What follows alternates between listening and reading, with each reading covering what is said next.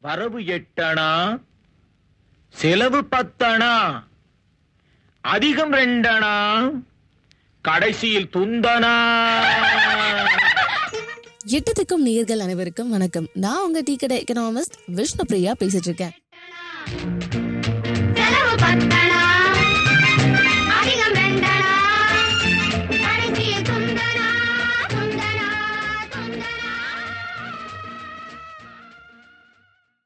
So சொல்லுங்கள் sir first எப்படி sir save பண்ணுறது எப்படி சொல்கிறதுனா இப்போது நீங்கள் சொன்னீங்க ஒரு பத்தாயிரம் சம்பாதிக்கிறோம். அதில் வந்துட்டு ஒரு ஐயாயிரம் சேவ் பண்ணுறோன்னே வச்சுக்கோங்களேன். அதை நான் எங்கே வைக்கிறது? சரி ஃபர்ஸ்ட் ஆஃப் ஆல் சேவிங்ஸில் நிறைய ஸ்டெப்ஸ் இருக்குது. உதாரணத்துக்கு நீங்கள் சொன்ன மாதிரியே பத்தாயிரம் ரூபாய் சம்பாதிக்கிறாங்க. அந்த பத்தாயிரம் ரூபாய் எப்படி செலவு பண்ணணும் அப்படின்னு பார்த்தீங்கன்னா ஃபஸ்ட்டு அவங்களுக்கான சில மேண்டேட்டரி எக்ஸ்பென்சஸ் இருக்கும். மேண்டேட்டரி எக்ஸ்பென்ஸ்னால் கண்டிப்பாக வீடு வாடகைன்ட்டோ இல்லாட்டி சாப்பாடு எக்ஸ்பென்ஸ்ன்ட்டோ இல்லாட்டி அவங்களோட வீட்டிலேருந்து ஆஃபீஸ் போகிற ட்ராவல் எக்ஸ்பென்ஸோ இந்த மாதிரி சில எக்ஸ்பென்சஸ் வந்து நம்மளால் அவாய்ட் பண்ண முடியாது. அதெல்லாம் கண்டிப்பாக செலவு பண்ணணும். அதுக்காக எவ்வளோ அமௌண்ட் அப்படின்ட்டு எடுத்து பக்கத்தில் வச்சுக்கணும். ஓகே ஸோ அப்படி வச்சுக்கிட்டோம்னாக்கா உதாரணத்துக்கு அது ஒரு மூணாயிரம் ரூபாயோ அஞ்சாயிரம் ரூபாயோ ஆயிடுச்சு.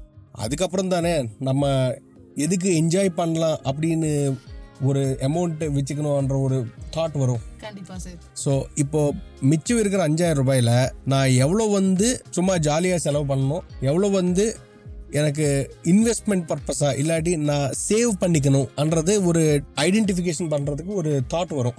ஓகே ஸோ இப்போ பேங்க்ல டெபாசிட் பண்ணணுமா? இல்லாட்டி என்னோட சேலரி வந்து பேங்க் அக்கௌண்ட்ல தான் வருது. அது கேஷ்ல வித்ட்ரா பண்ணி கையில் வச்சுக்கணுமா? இல்லாட்டி பேங்க்லேருந்து ஷேர் மார்க்கெட்டில் ஸ்டாக் மார்க்கெட்டில் போடணுமா? இல்லாட்டி எஃப்டி போடணுமா? இந்த மாதிரி ஆல்டர்னேட்டிவ்ஸ் எல்லாம் நமக்கு தெரியும் இப்போ. ஸோ இங்கே என்ன கேட்டிங்கனாக்கா இது வரைக்கும் பழைய காலத்தில் கே பார்த்தீங்கன்னா எல்லாரும் வந்து பேங்க் அக்கௌண்ட்டில் இருக்கிறது நல்லது கையில் கேஷ் வச்சுக்காது அப்படின்னு நிறைய வாட்டி சொல்லியிருக்காங்க. ஆமா சார் ஆனால் இப்போ நான் அது கரெக்ட் கிடையாதுன்னு தான் சொல்லுவேன். ஏன்னா இப்போ நமக்கு பார்த்தீங்கன்னாக்கா கூகுள் பே அன்ட்டோ இல்லாட்டி பேடிஎம் ஸ்கேன் அன்ட்டோ இல்லாட்டி ஃபோன் பே அன்ட்டோ இந்த மாதிரி நிறைய ஆப்ஸ் வந்துருச்சு ஃபோன்லேருந்தே நம்ம ஸ்கேன் பண்ணி பேமெண்ட் பண்ணிட்டு இருக்கோம். அது வந்து பேங்க் அக்கௌண்ட்டில் இருக்கிற பணம் தான் போகுது. அதுவும் பத்த பத்து ரூபாய் இருபது ரூபாய் கூட போகுது. ஓகே ஸோ கண்டிப்பாக நம்ம பேங்க் அக்கௌண்ட்லேயே இருந்துட்டு அந்த சின்ன சின்ன எக்ஸ்பென்சஸ் கூட நம்மளால் பண்ண முடியுது. ஸோ ஸோ கண்டிப்பாக இது வந்து நமக்கு தெரியாது. ஆனால் ஒரு மாசத்துல பார்த்தீங்கன்னா ரொம்ப பெருசாகவே அந்த அமௌண்ட் இருக்கும். அந்த எக்ஸ்பென்ஸ் நம்ம என்ன பண்ணுறோமோ அதெல்லாம் ரொம்ப பெருசாக தான் இருக்கும். ஸோ பேங்க் அக்கௌண்ட்டில் இருக்கிறது கூட கரெக்ட் கிடையாதுன்னு தான் நான் சொல்லுவேன் இப்போ. அதை விட என்ன பண்ணலாம் அப்படின்னு கேட்டிங்கனாக்கா பெஸ்ட் திங் வந்து நமக்கு யார் நம்பிக்கையாக இருக்காங்களோ அவங்க கையில் அந்த பணம் வச்சுட்டு அம்மா கிட்டேயோ அப்பா கிட்டேயோ இல்லாட்டி மேரிடாக இருந்தால் ஒய்ஃப் கிட்ட செலவு பண்ணாமல் அப்படியே கையில் வச்சுக்கிட்டு இருந்தால் அது ரொம்ப நல்லதுன்னு சொல்லுவேன். ஸோ தட் அவங்க வந்து ஒரு கண்ட்ரோல்டு என்விரான்மெண்ட்டில் அந்த அமௌண்ட் செலவு பண்ணாமல் வச்சுப்பாங்க. ஓகே சார் ஆனால் எனக்கு என்ன தோணுது அப்படின்னு பார்த்தீங்கன்னா நம்ம பிள்ளைங்களாம் நல்ல பிள்ளைங்க. அதை விட ரொம்ப முக்கியமான விஷயம் என்னென்னா சார் செல்ஃப் கண்ட்ரோல் இல்லைன்னா நாங்கள் எப்படி இருந்துருவோம் சொல்லுங்கள் அதனால் வந்துட்டு நாங்கள் செல்ஃப் டிசிப்ளின்டாகவே பேங்க்கில் வச்சுப்போம் சார் என்ன மக்களே நீங்களும் அப்படி தானே சொல்கிறீங்க நான் சார் அதில் நல்லா சொல்லிட்டேன். சார் கிட்ட ஒரு பர்சனல் கொஸ்டின் வைக்கலாம். நீங்கள் எப்படி சார் உங்களோட சேவிங்ஸ் எல்லாம் உங்கள் ஒய்ஃப் கிட்டேயோ அம்மா கிட்டயோ கொடுத்து வைப்பீங்களா சார் ஃபர்ஸ்ட் ஆஃப் ஆல் என்னோட பேங்க் அக்கௌண்ட்டில் எப்போவுமே வந்து எனக்கு எவ்வளோ இம்மீடியட்டாக ரெக்குவயர்மெண்ட் இருக்குமோ அந்த அமௌண்ட் மட்டுமே நான் பேங்க் அக்கௌண்ட்டில் வைப்பேங்க. மற்றதெல்லாம் இன்வெஸ்ட்மெண்ட்டுக்கு போயிடுங்க. ஸோ வந்துட்டு நீங்க வந்து ஒரு ப்ராப்பர் டிசிப்ளின்டு பர்சன் அப்படின்ற மாதிரி சொல்ல வரீங்களா? கண்டிப்பாக எஸ் பாருங்க மக்களே அவர் ரொம்ப பெருமிதமா சொல்றாரு. அவர் வந்து ஒரு செல்ஃப் டிசிப்ளின்டு பர்சன் அப்படின்னு சொல்லிட்டு. ஸோ நம்மளும் கண்டிப்பா அந்த அளவு ஒழுக்கமா இருக்கணும் செலவு பண்றதுல. சரி ஓகே வாங்க மக்களே. இப்போ நம்ம எப்படி வந்து சேவ் பண்ண போறோம் அப்படின்றதெல்லாம் பார்த்தோம். ஆஹ் எவ்வளவு சேவ் பண்ணணும் சார் ஏதாவது பர்சன்டேஜ் இருக்கா? கண்டிப்பாங்க. ஸோ இதுக்கு முதல்லயே நான் இதை பற்றி லைட்டாக பேசியிருக்கேன். ஆனால் திருப்பி ரிப்பீட் பண்ணுவேன். ஸோ என்னன்னாக்கா இதே கொஷின் வந்து நீங்கள் எங்கள் அம்மா காலத்தில் யாராவது கேட்டிங்கனாக்கா பத்தாயிரம் ரூபாய் சம்பாதிக்கிறோன்னாக்கா சம்பாதிக்கிறோம்னாக்கா அதில் ஆயிரம் ரூபாய் செலவு பண்ணிக்கிட்டு ஒன்பதாயிரம் ரூபாய் வந்து சேவ் பண்ணிக்கோங்க அப்படின்னு சொல்லுவாங்க. அதே இப்போது இந்த ஜென்ரேஷனில் அந்த மாதிரி பண்ணணும்னு கேட்டால் ஃபர்ஸ்ட் ஆஃப் ஆல் சுச்சுவேஷன் அந்த மாதிரி இல்லை. ஸோ இன்றைக்கி இருக்கிற சுச்சுவேஷனில் பார்த்தீங்கன்னாக்கா கண்டிப்பாக நம்மளோட பர்சனல் எக்ஸ்பென்சஸ்ஸு வாழ்கிறதுக்கு என்ன செலவாகுதோ அதே பார்த்தீங்கன்னாக்கா ஒரு சிக்ஸ்டி பர்சன்ட்லேருந்து செவன்ட்டி பர்சன்ட் வரைக்கும் போகுது. நம்ம எவ்வளோ சம்பாதிக்கிறோமோ அதுக்கேற்ற மாதிரி சொல்கிறேன் ஸோ மினிமம் வந்து முப்பது பர்சன்ட் மினிமம் சேவ் பண்ணோன்றது மை ஒப்பீனியனுங்க இதில். ஓகே சார் ஆக்சுவலி வந்துட்டு நீங்கள் ஏதாவது பெரிய பர்சன்டேஜாக சொல்லிடுவீங்களோ அப்படின்னு நினச்சேன். But thirty percent is very decent and ஓரளவுக்கு எல்லாருக்குமே ஒரு அச்சீவபிள் டார்கெட்டாக தான் இருக்கும். ஸோ மக்களே நீங்கள் பார்த்துக்கோங்க. நீங்கள் எவ்வளோ சம்பாதிக்கிறீங்க? ஒரு முப்பது பர்சன்டாவது நம்ம அட்லீஸ்ட் மந்த் எண்டில் நம்ம பேங்க் அக்கௌண்ட்ல வச்சிருக்கோமானாவது பார்த்துக்கோங்க அவ்வளோ சேவ் பண்ணியிருக்கீங்க அப்படின்னா அட்லீஸ்ட் நம்ம வந்துட்டு ஒரு டீசெண்டான ஒரு ஃபினான்ஷியல் பிளானிங் வச்சிருக்கோம் அப்படின்றது அர்த்தம். ஒரு வேலை இல்லைன்னா நெக்ஸ்ட் மந்த்லேருந்து இதை எப்படி பிளான் பண்ணலாம் அப்படின்றத கூட நீங்கள் பாருங்க. ஸோ இப்போ நம்ம எங்கே இருக்கோம் அப்படின்னு பார்த்தீங்கன்னா இந்த செஷனோட ஒரு முக்கியமான ஒரு டாபிக் உள்ள வந்திருக்கோம். அதுதான் இன்வெஸ்ட்மெண்ட் இன்வெஸ்ட்மெண்ட்ல நிறைய விஷயம் இருக்குன்னு சொன்னாங்க. பேங்க்ல டெபாசிட் பண்ணலாம் ஷேர் மார்க்கெட்ல பண்ணலாம். இன்னும் நம்ம ப்ராப்பர்ட்டிஸ் வாங்கலாம். ஸோ அந்த மாதிரி நிறைய ஆப்ஷன்ஸ் இருக்கு. ஆனா இன்னைக்கு மக்கள் ஒரு பேசிக் அமௌண்ட்டோட வந்துட்டு சேவ் பண்ணணும்னு நினைக்கிறாங்க அப்படின்னு பார்த்தீங்கன்னா இன்வெஸ்ட் பண்ணோம் அப்படின்னு பார்த்தாங்கன்னா அது என்ன மாதிரியான ஒரு ஆப்ஷனாக இருக்கும் அப்படின்றத பற்றி தான் பேச போகிறோம் எஸ் சார் நீங்கள் சொல்லுங்கள் இப்போது நீங்கள் நிறைய இன்வெஸ்ட் பண்ணும் அப்படின்றத பற்றி பேசுனீங்க. ஆனால் ஒரு ஆயிரம் ரூபாய் தான் என்கிட்ட இருக்குது அப்படின்னும் போது அதை நான் எதில் சார் இன்வெஸ்ட் பண்ணுவேன்? நீங்கள் ஆயிரம் ரூபாய் வரைக்கும் போயிருக்கீங்க. உங்கள் கையில் நூறு ரூபாய் இருந்தால் கூட கண்டிப்பாக இன்வெஸ்ட்மெண்ட்ஸில் போயிடலாம். எப்படின்னு கேட்டிங்கனாக்கா இன்றைக்கி பார்த்தீங்கன்னா போஸ்டல் ரெக்கரிங் டெபாசிட் ஸ்கீம்னு ஒன்று இருக்குது ஓகே. அதில் பார்த்தீங்கன்னா நீங்கள் ஒரு மாதத்தில் ஐம்பது ரூபாய் கூட மாதம் மாதம் காட்டலாம். அந்த அளவுலேருந்து கூட ஆப்ஷன்ஸ் இருக்குது நம்மக்கிட்ட இல்லை இன்னும் கொஞ்சம் பெட்டர் இன்ட்ரெஸ்ட் ரேட்டு ஏதாவது வர ஆப்ஷன் இருக்கா அப்படின்னு கேட்டிங்கனாக்கா எஸ்ஐபி இருக்குங்க. ஓகே. அப்படின்னா என்ன சார்? அப்படின்னா சிஸ்டமேட்டிக் இன்வெஸ்ட்மெண்ட் பிளானுங்க அப்படின்னா என்னன்னாக்கா நம்ம நார்மலி மியூச்சுவல் ஃபண்ட்ஸில் வந்து ஒரு பல்க் அமௌண்ட்டு போடுறதுக்கு வாய்ப்பு இருக்கும். ஆனால் அது மாதம் மாதம் ஏதோ ஒரு சின்ன அமௌண்ட்டு போடணுன்னா அதுக்கு பேர் தான் சிஸ்டமேட்டிக் இன்வெஸ்ட்மெண்ட் பிளானு அதில் வந்து மாதம் மாதம் நான் எவ்வளோ கட்டுவேன் கட்டுவேன் அப்படின்னு சொல்லிட்டு நம்ம டிசைட் பண்ணிவிட்டு கம்பெனிக்கிட்ட ஒரு ஆதரேஷன் லெட்டர் கொடுப்போம். ஸோ என்ன ஆகும்னாக்கா நம்ம பேங்க் அக்கௌண்ட் டீட்டெயில்ஸ் அவங்களுக்கு என்ன சப்மிட் பண்ணுறோமோ மாதம் மாதம் ஒரு டேட் வந்தப்போ அவங்க அதுலேருந்து அமௌண்ட் வந்து டெபிட் பண்ணிடுவாங்க நம்ம அக்கௌண்ட்டுக்கு அது ஆட்டோமேட்டிக்காக இன்வெஸ்ட்மெண்ட்டில் போயிடும். ஸோ நீங்கள் என்ன சொல்ல வரீங்கன்னா நம்ம இதெல்லாம் வீட்டிலேருந்தே பண்ணலாம் அப்படின்னு சொல்ல வரீங்க. ஆமாங்க. ஓகே சார் ஆக்சுவலாக இப்போ நம்ம வந்துட்டு போஸ்ட் ஆஃபீஸ் பற்றி பேசணும் டேரெக்டாக எஸ்ஐபி பற்றி பேசுகிறோம் எஸ்ஐபின்றது என்ன சார் இது வந்து ஒரு ஷேர் மார்க்கெட் மாதிரியா இல்லை எப்படி சார் இது டைரெக்டாக ஷேர் மார்க்கெட் பற்றி கிடையாதுங்க இது. இது வந்து மியூச்சுவல் ஃபண்ட்ஸு மியூச்சுவல் ஃபண்ட்ஸ்னால் என்னன்னாக்கா மியூச்சுவல் ஃபண்டுக்கு வந்து ஒரு அட்மினிஸ்ட்ரேட்டர் இருப்பாங்க. நம்ம வந்து ஒரு மியூச்சுவல் ஃபண்ட் அட்மினிஸ்ட்ரேட்டர் கிட்ட ஒரு பணம் கொடுப்போம். அவங்க வந்து அந்த அமௌண்ட்டு நமக்கு பதிலாக அவங்க ஸ்டாக் மார்க்கெட்டில் இன்வெஸ்ட்மெண்ட் பண்ணுவாங்க. இல்லாட்டி சென்ட்ரல் கவர்மெண்ட் பாண்ட்ஸ் வாங்குவாங்க. பாண்ட் மார்க்கெட்டில் இன்வெஸ்ட்மெண்ட் பண்ணுவாங்க. இல்லாட்டி டெட் மார்க்கெட்டில் இன்வெஸ்ட்மெண்ட் பண்ணுவாங்க. இந்த மாதிரி நிறைய விஷயங்கள் இருக்கும் அதில். ஸோ இது பற்றி இன்னும் டீட்டெயில்டாக நம்ம ஸ்டாக் மார்க்கெட் பற்றி டிஸ்கஸ் பண்ணுறப்ப பண்ணலாம். ஆனால் இப்போதைக்கு அதை பற்றி தேவையில்லை. உங்களுக்கு நல்ல இங்கிலீஷ் பேசணுமா? ஃப்ளூயண்ட்டாக பேசணுமா? ஆர்எல்ஸ் இங்கிலீஷ் பேசுறவங்க கூட பழகுறதுல சிரமப்படுறீங்களா? ஐடியில் ஒர்க் பண்றவங்க நிறைய ப்ரோக்ராமிங் லாங்குவேஜஸ் யூஸ் பண்றதுனால ஆல்பபெட்ஸ் மறந்து போகிறதுக்கு வாய்ப்பு இருக்கு. ஸோ இந்த மாதிரி சைக்கலாஜிக்கல் இஷ்யூஸ் இருக்கவங்க தங்களை சரி பண்ணிக்கணும்னு நினைச்சிங்கன்னா நீங்கள் காண்டாக்ட் பண்ணி கன்சல்ட் பண்ண வேண்டியவங்க கௌரிஸ் இங்கிலீஷ் அகாடமி. அவங்களுக்கு காண்டாக்ட் பண்ணுங்க ஆன்லைன் கிளாஸஸ் அட்டன் பண்ணி பெனிஃபிட் ஆகுங்க. For more details follow the description so இப்போ நீங்கள் பேசுனது பார்த்தீங்கன்னா வெறும் போஸ்ட் ஆஃபீஸ் பற்றி தான் பேசியிருக்கோம். இந்த பேங்க்லலாம் டெபாசிட்ஸ்லாம் பற்றி சொல்கிறாங்கல்ல சார் ஃபிக்ஸட் டெபாசிட் எந்த அளவுக்கு யூஸ்ஃபுல் யாருக்கெல்லாம் ஃபஸ்ட்டு ஃபிக்ஸட் டெபாசிட் சூட்டபுளாக இருக்கும் சார் சரி இப்போ பார்த்தீங்கன்னாக்கா ஃபிக்ஸ்டு டெபாசிட்டில் ரொம்ப முக்கியமான விஷயம் என்னன்னாக்கா ஒரு சில சமயம் வந்து அவங்க கிட்ட தான் கண்டிப்பாக அது இருக்கணும். சில ஃபிக்ஸ்டு டிபாசிட் வந்து ஆறு மாதத்தில் ஆறு மாதத்துக்கு அப்புறம் தான் நம்ம அந்த அமௌண்ட் எடுக்க முடியும். அதுக்கு முன்னாடியே எடுக்கிறதா இருந்தால் ஒரு சார்ஜ் போடுவாங்க. இல்லாட்டி சிலது வந்து ஒரு ஒன் இயர்னு சொல்லுவாங்க. அதுக்கு வேறு ரெண்ட் ரேட் ஆஃப் இன்ட்ரெஸ்ட் இருக்கும். அதே நீங்கள் அஞ்சு வருஷம் ஃபிக்ஸ்ட் டிபாசிட் போட்டிங்கன்னா அதுக்கு வேறு மாதிரி இன்ட்ரெஸ்ட் இருக்கும். அதுக்கு அந்த அஞ்சு வருஷத்துக்கு முன்னாடியே வந்து நீங்கள் விட்ரா பண்ணிட்டீங்கன்னா அதுக்கு ஒரு சார்ஜ் இருக்கும். ஸோ இந்த மாதிரி நம்ம டென்யூர் அப்படின்னா எவ்வளோ வருஷம் வந்து நம்ம ஃபிக்ஸ் டிபாசிட் வைக்க போகிறோமோ அதுக்கேற்ற மாதிரி இன்ட்ரெஸ்ட் ரேட்டும் ஜாஸ்தி ஆகிட்டே இருக்கும். அண்ட் ஒருவேளை அதுக்கு முன்னாடியே நம்ம விட்ரா பண்ணிட்டோம்னாக்கா அந்த சார்ஜ் கூட கொஞ்சம் பெருசாக தான் இருக்கும். ஸோ அது ரொம்ப இம்பார்ட்டண்ட்டுங்க நம்ம பார்க்கணும். ஓகே சார் ஆக்சுவலாக நீங்கள் இப்போ சொல்கிறதுலேருந்து எனக்கு என்ன புரியுது அப்படின்னு பார்த்தீங்கன்னா இப்போ சில பேருக்கு ஒரு கோல் இருக்கும். நான் வந்து இதை வாங்கணும். இல்லை நம்ம வந்து வீட்டில் ஒரு ஃபங்க்ஷன் நடக்க போகுது அப்படின்னு சொல்லிட்டு. அது நமக்கு ஒரு ஒரு வருஷத்துக்கு முன்னாடியே தெரியுது. அதுக்காக தான் நம்ம சம்பாரிச்சிட்டு இருக்கோம் அப்படின்னா வந்துட்டு அதை நம்ம ஃபிக்ஸட் டெபாசிட்டில் போட்டு வச்சுக்கிட்டா அப்பப்போ எடுத்துக்கலாம். அண்டு இதில் இன்னொரு விஷயம் என்னன்னா நீங்கள் எதிர்பார்த்த மாதிரி எங்களோட ஃபினான்ஷியல் டிசிப்ளின் கூட இதில் தெரிய வாய்ப்பு இருக்குல்ல சார் கண்டிப்பாங்க. ஓகே சார் ஸோ மக்களே உங்களுக்கு புரிஞ்சிருக்கும்.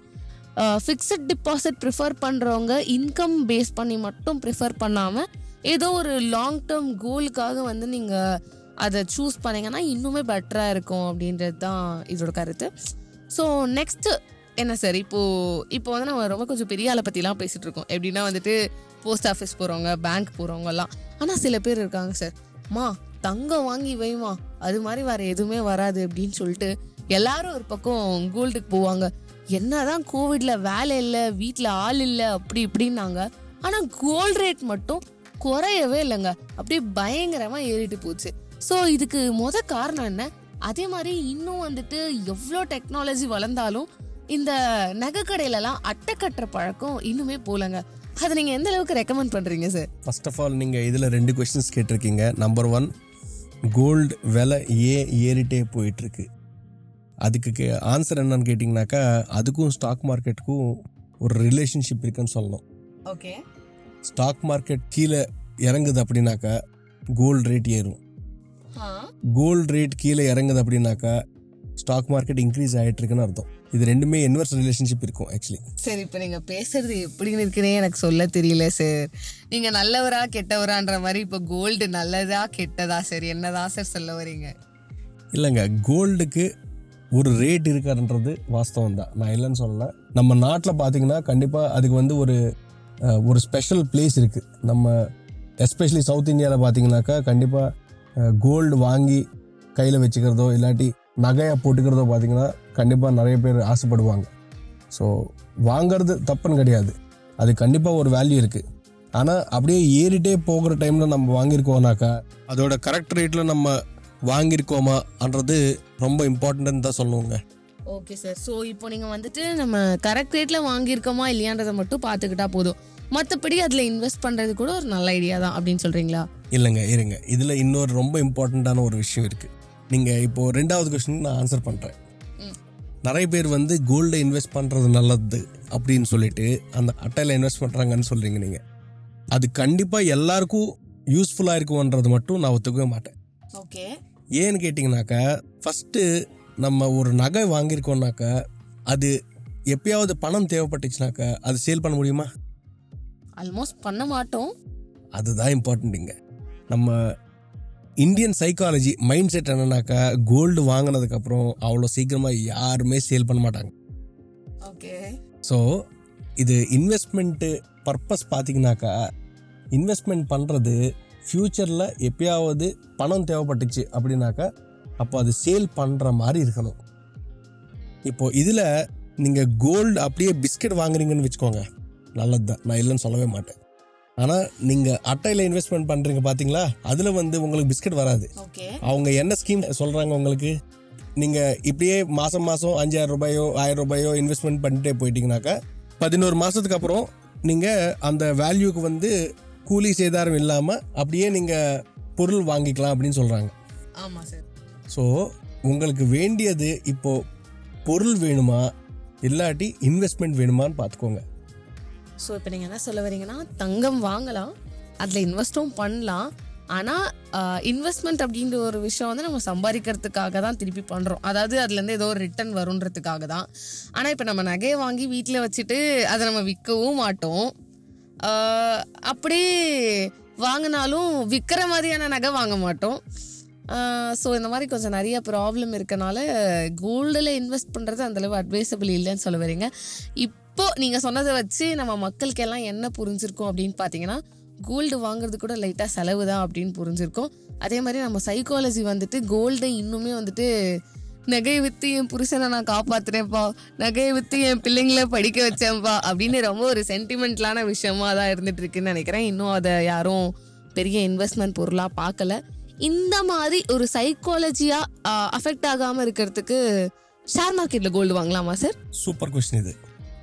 இப்போ கோல்டில் இன்வெஸ்ட்மெண்ட் பண்ணோன்றது கண்டிப்பாக கோல்டு அப்படியே ஒரு பொருளாக எடுக்காமல் நிறைய ஆல்டர்னேட்டிவ்ஸ் வந்திருக்கு இப்போது கோல்டு ஆன்லைனில் கோல்டு வாங்குற வசதி. அப்படின்னாக்கா கோல்டு சர்டிஃபிகேட்ஸ் வாங்குவோம். அப்படின்னா நம்ம பேரில் இப்போ எப்படி வந்து ஸ்டாக் மார்க்கெட்டில் ஷேர்ஸ் வந்து நம்ம பேரில் யார்கிட்டயோ இருக்குதோ அப்படியே நம்ம பேரில் எவ்வளோ கிராம்ஸ் கோல்டு அங்கே ட்ரெஷரியில் நம்ம பேரில் இருக்கும். ஓ நைஸ் சார் இதெல்லாம் அந்தந்த கடைக்காரங்களே கொடுக்குறாங்களா? கடைக்காரனுக்கு கிடையாதுங்க. இது வந்து ஆன்லைன்லேயே நம்ம வாங்கலாம். ஹாப்பியாக ஆன்லைன்லேயே நம்ம எப்போ தேவைப்படுதோ நம்மக்கிட்ட எப்போ பணம் இருக்கோ அப்போது அதில் இன்வெஸ்ட் பண்ணலாம். திருப்பி எப்போ வந்து நல்ல ரேட் ஏறிச்சோ அன்றைக்கி போயிட்டு அந்த கோல்டு வந்து அப்படியே சேல் பண்ணலாம் கூட. ஓகே சார் ஆக்சுவலாக இப்போ நீங்கள் சொன்னீங்கல்ல சார் இது வந்து ஷேர் மார்க்கெட்டுக்குள்ளே வர அந்த புல்லியன் மார்க்கெட்னு சொல்லுவாங்களே அதை பற்றி சொல்கிறீங்களா புலியன்னு சொல்லுவாங்கங்க. இது வந்து ஸ்டாக் மார்க்கெட்டோட சம்பந்தம் எதுவுமே இல்லை. இது வந்து கமாடிட்டி மார்க்கெட்னு தனியாக இருக்கும். Okay sorry sir poor girl no knowledge ஐயோ நான் அப்படி சொல்லலைங்க. நான் என்ன சொல்ல வரேன்னாக்கா இப்போது நான் இந்த மாதிரி சொன்ன உடனே ஆன்லைனில் வாங்குறேன் அப்படின்னு சொன்ன உடனே நிறைய பேர் வந்து இப்போ நம்மக்கிட்ட இருக்கிற ஷாப்ஸ் என்ன இருக்குதோ அவங்களோட ஆன்லைன் சைட்டுக்கு போயிட்டு அங்கே கோல்டு வாங்க ட்ரை பண்ணுவாங்க நிறைய பேர். நான் அதை பற்றி சொல்லலைங்க. அப்படி வாங்கினா கூட உங்களுக்கு ஃபிசிக்கலாக இருந்தால் டெலிவரி வீட்டுக்கு வரும். எக்ஸாக்ட்லி சொன்னீங்க. நானாக இருந்தால் கூட நீங்கள் ஆன்லைன் ஷாப்பிங்னவனே நம்ம ஃப்ளிப்கார்ட் மாதிரி ஏதாவது ஒரு ஆப்புக்கு போயிட்டு அந்தந்த கடையோட ஆப்பில் ஒரு நல்ல ரேட்டுக்கு கோல்டெல்லாம் வாங்கலாம் அப்படின்னு நினச்சா ஆனால் நீங்கள் அதை உடச்சிட்டீங்க. வேறு எப்படி சார் வாங்குறது? இப்போ கோல்டு டைரெக்டாக பாண்டாக வாங்குறதுக்கு சாவரன் கோல்டு பாண்ட் அப்படின்ட்டு சில ஸ்கீம்ஸ் இருக்குங்க. நீங்கள் எந்த பேங்க்குக்கு போனாலும் இந்த கோல்டு பாண்ட்ஸ்ன்றது சேல் பண்ணுவாங்க. ஓகே. அந்த பாண்ட்ஸ் தான் வாங்கி கையில் வச்சுக்கோங்க அப்படின்னு தான் நான் சொல்கிறேன் ஓகே. இந்த கூலி சேதாரம் பிரச்சனைலாம் அவாய்ட் பண்ணலாம். வேணுன்றப்ப விற்றுக்கலாம் இது வாங்கினா. எக்ஸாக்ட்லி அப்படி பண்ணலாங்க. ஓகே சார் ஸோ இப்போ நம்ம ரொம்ப பெரிய டாபிக்ன்ற மாதிரி இன்வெஸ்ட்மெண்ட்டில் அதெல்லாம் பார்த்துட்டோம். இந்த ஷேர் மார்க்கெட் ஷேர் மார்க்கெட் அப்படின்னு சில விஷயம் பற்றி நம்ம பேசணும். அப்புறம் புல்லியன் மார்க்கெட் அப்படின்னு சொன்னோம். எஸ்ஐபின்னு சொன்னீங்க. மியூச்சுவல் ஃபண்டுன்னு கூட சொன்னோம் சார் இதை பற்றியெல்லாம் தெரிஞ்சுக்கிறதுக்கு முன்னாடி நம்ம எதை பற்றி தெரிஞ்சுக்கணும் சார் ஃபர்ஸ்ட் ஆஃப் ஆல் இது எல்லாமே வந்து ஸ்டாக் மார்க்கெட்டோட லிங்க்கான விஷயங்க. ஸோ ஸ்டாக் மார்க்கெட் பற்றி கொஞ்சம் ஒரு இன்ஃபர்மேஷன் வந்து உங்ககிட்ட இருக்கணும். அது கண்டிப்பாக ஒரு தனி எபிசோட் பண்ணலான்றது என்னோட விருப்பங்க. ஓகே சாரோட இந்த ரெக்வஸ்டோட நம்ம இந்த எபிசோட முடிச்சுக்கலாம். கண்டிப்பாக நெக்ஸ்ட் எபிசோடில் ஷேர் மார்க்கெட்டை பற்றியும் ஸ்டாக் மார்க்கெட் பற்றியும் எல்லா விஷயங்களையும் நம்ம தெரிஞ்சுக்கலாம். எட்டதிக்கும் ஒலிக்கும் நம்மளது எட்டதிக்கும் பாட்காஸ்ட் கேட்டுட்டே இருங்க. மறக்காதீங்க. நெக்ஸ்ட் எபிசோட்ல ஷேர் மார்க்கெட் பற்றி பேச போகிறோம் நிறைய பேருக்கு காசு கொடுத்து தெரிஞ்சுக்கிற விஷயம் உங்கள் எல்லாருக்கும் ஃப்ரீயாகவே கிடைக்குது. ஸோ ப்ளீஸ் யூஸ் பண்ணிக்கோங்க. நெக்ஸ்ட் எபிசோட்ல சந்திக்கலாம். அதுவரை உங்களிடமிருந்து விடைபெறுவது டீ கடை economist Vishnupriya. Thank you for coming to our show sir thank you so மச்ங்க